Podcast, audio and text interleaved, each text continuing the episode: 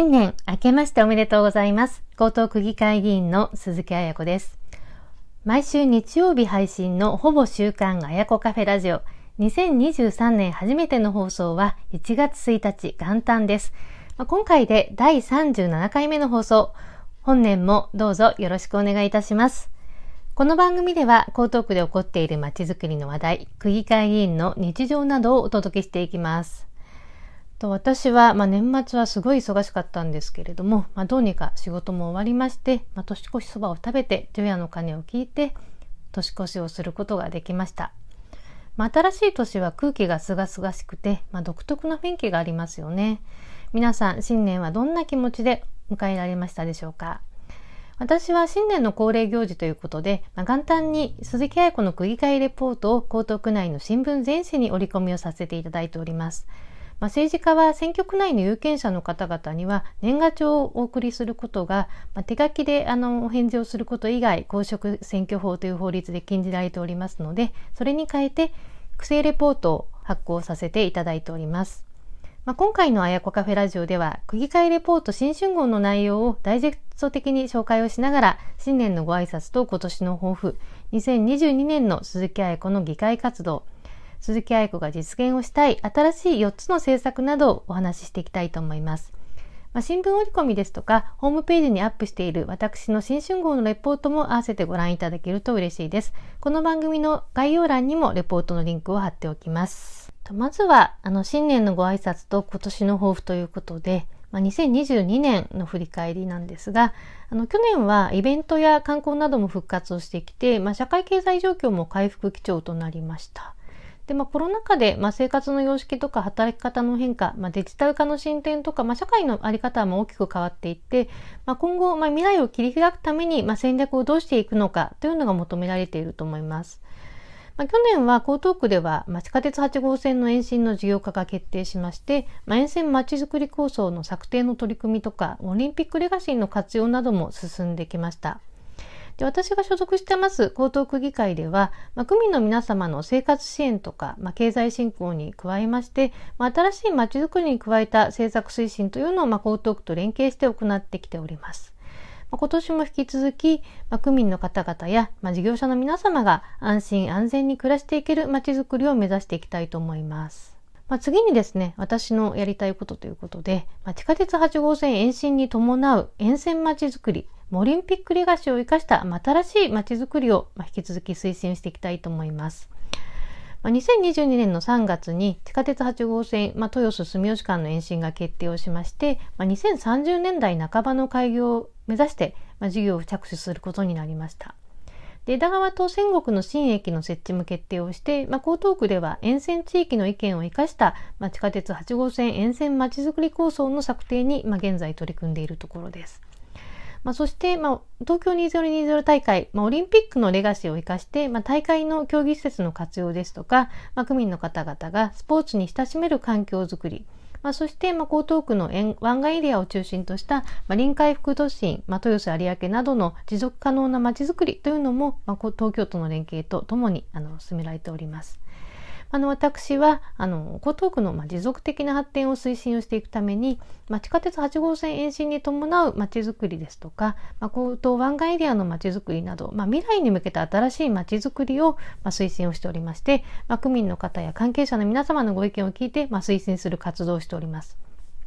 で毎月1回、まあ、区政報告座談会、あやこカフェですとか、ま、ミーデック情報発信、このほぼ週刊あやこカフェラジオも続けていきたいと思いますので、まあ、どうぞよろしくお願いいたします。次に、鈴木彩子の議会活動についてご紹介をしていきます。2022年は、まあ、新しいまちづくり、まあ、地域福祉の向上とか、まあ、コロナ対策に主に取り組ませていただきました。で私は、まあ、江東区議会では民生クラブという、まあ、区議会では2番目に大きい会派に所属をしておりまして、まあ、11人のメンバーで活動しております。まあ、去年の江東区議会では、まあ、コロナ対策に加えて、まあ、地下鉄8号線の延伸決定を、まあ、機に、まあ、新しいまちづくりの推進ですとか、まあ、地域福祉、地域コミュニティの活性化などさ、まあ、様々な政策が審議、可決をされました。で会派の一員としましても山崎区長への政策要望ですとか、まあ、予算要求というものをまあ繰り返し行わせていただきましてあの一般質問とか予算審査でもあの非常に多くの質問と提案を行いました。例えばそのギガスクール構想、まあ、教育の ICT 化の推進ですとか待機児童ゼロの達成ですとか、まあ、これまでやってきたことが実現をしたということも多数ありました。まあ、区議会議員として、まあ、会派の一員としてもしっかり取り組んでいきたいと思います。で江東区議会は、まあ、任期が4年になっておりまして2019年から今年2023年4月までが今の任期で次の任期は、まあ、5月からになります。でこの4月には4期目となる江東区議会議員選挙に私も挑戦をしますので、まあ、引き続き区議会議員として、まあ、江東区政に、まあ、尽力をできるようにしっかり頑張っていきたいと思います。で次にあの私鈴木彩子の議会質問のご紹介をしたいと思います。まあ、今回のレポートでは去年の9月の江東区議会で行った一般質問とあと行政側の答弁をダイジェスト版で紹介をしていきたいと思います。まず1点目としては地下鉄8号線延伸と、まあ、交通網の整備について、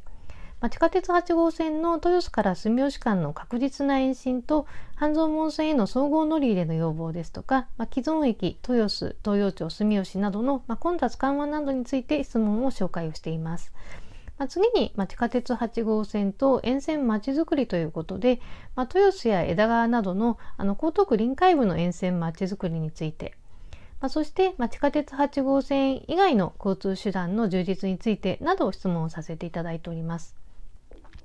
で次のあの質問としては、まあ、環境問題の取り組みとして、まあ、ゴミの減量やリユースリサイクルの推進について、まあ、紹介をさせていただいております。で最後4点目としては、まあ、女性特有の健康課題ということで、まあ、更年期ですとか、まあ、PMS など女性特有のその健康課題への理解促進ですとか、まあ、支援相談体制の強化、まあ、そして、まあ、女性特有の健康課題をテクノロジーの力で解決をするフェメテックについての取り組みをあの質問をさせていただきました。で議会の一般質問で行う内容というのは、まあやこカフェでもご紹介をしているんですけれども、まあ、私の目指す、まあ、理想の江東区が実現をできるように、まあ、皆さんの意見を聞いて伺ってきたこと、まあ、そして、まあ、成人事例の取り組みとかいろんなことを含めて学んできたことなんかを、まあ、議会活動の中であの感じたことということで質問をしています。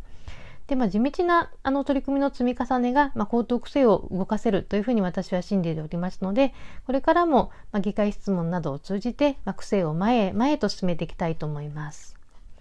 で最後に私鈴木彩子が2023年以降目指していく政策についてご紹介をさせていただきます。まあ、今年の4月には4期目となる高等区議会議員選挙もありまして、まあ、政策についても現状に合わせてバージョンアップをさせていただきました。大きく4つの政策をあの少しあの紹介をさせていただきたいと思います。とまず、まあ、1番目の政策として掲げておりますのが子どもたちの未来のためにということで仕事と子育ての両立、まあ、待機児童の解消子育て支援の充実、まあ、児童虐待のない社会へという項目を推進をしています。で私がまキャッチフレーズにして、まあ、議員として最も実現をしたい、その働く世代のワークライフバランスを応援しますにもつながる重要政策になります。まあ、働く世代がワークライフバランスを実現することで、まあ、子供たちの未来を明るいことにしていくことに、あの、していくことができるというふうに私はあの考えております。で、区議会議員になってから、ま、3期12年間、子育て支援や、まあ、待機児童問題の取り組みは、まあ、江東区でも大きく前進をしまして、あの、去年、2022年には江東区の待機児童ついにゼロになりました。でまあ、ゼロになって、まあ、1年目になりますので、まあ、待機児童がこれからも、まあ、継続、ゼロがこれからも継続できるように、まあ、そしてその先の保育や子育て支援の新しいあり方を考えていくことが必要だというふうに思っております。まあ、そしてですね、児童虐待ですとか、まあ、悲しいニュースなども時々出ているんですけれども、こうしたことが起こらないように、お子さんを育てている、あの、親御さんや、まあ、辛い立場に置かれたお子さん自身をサポートできる体制を江東区でしっかり構築をしていくようにしていきたいと思います。で、2番目の政策としては、まお年寄りの元気と安心のためにということで、元気な高齢者の活躍を支援をすること、まあ、高齢者を地域で見守るまちづくりを目指しております。で、江東区議会議員をしている中で、まあ、ご高齢の方ともね、多く関わってきました。で江東区のまちづくりですとか、まあ、地域づくりお祭りなどの地域コミュニティの現場などではあのご高齢のあの方もですね、まあ、生涯現役で、まあ、生き生きと本当に元気に懸命に頑張っていらっしゃいます。で今人生100年時代というふうに言われておりまして、まあ、仕事を退職されてからも、まあ、生きがいを持って地域の中で健康的に暮らしていくことがあの私の目指すワークライフバランス社会の一つだというふうに考えております。で介護ですとかその医療のサポートが必要な方には、まあ、必要なあの支援ですとか、まあ、地域の見守り、まあ、そして今元気な高齢者の方へはその活躍できる場所をもっとあの提供してみんなが元気になれる江東区にしていきたいというふうに思っています。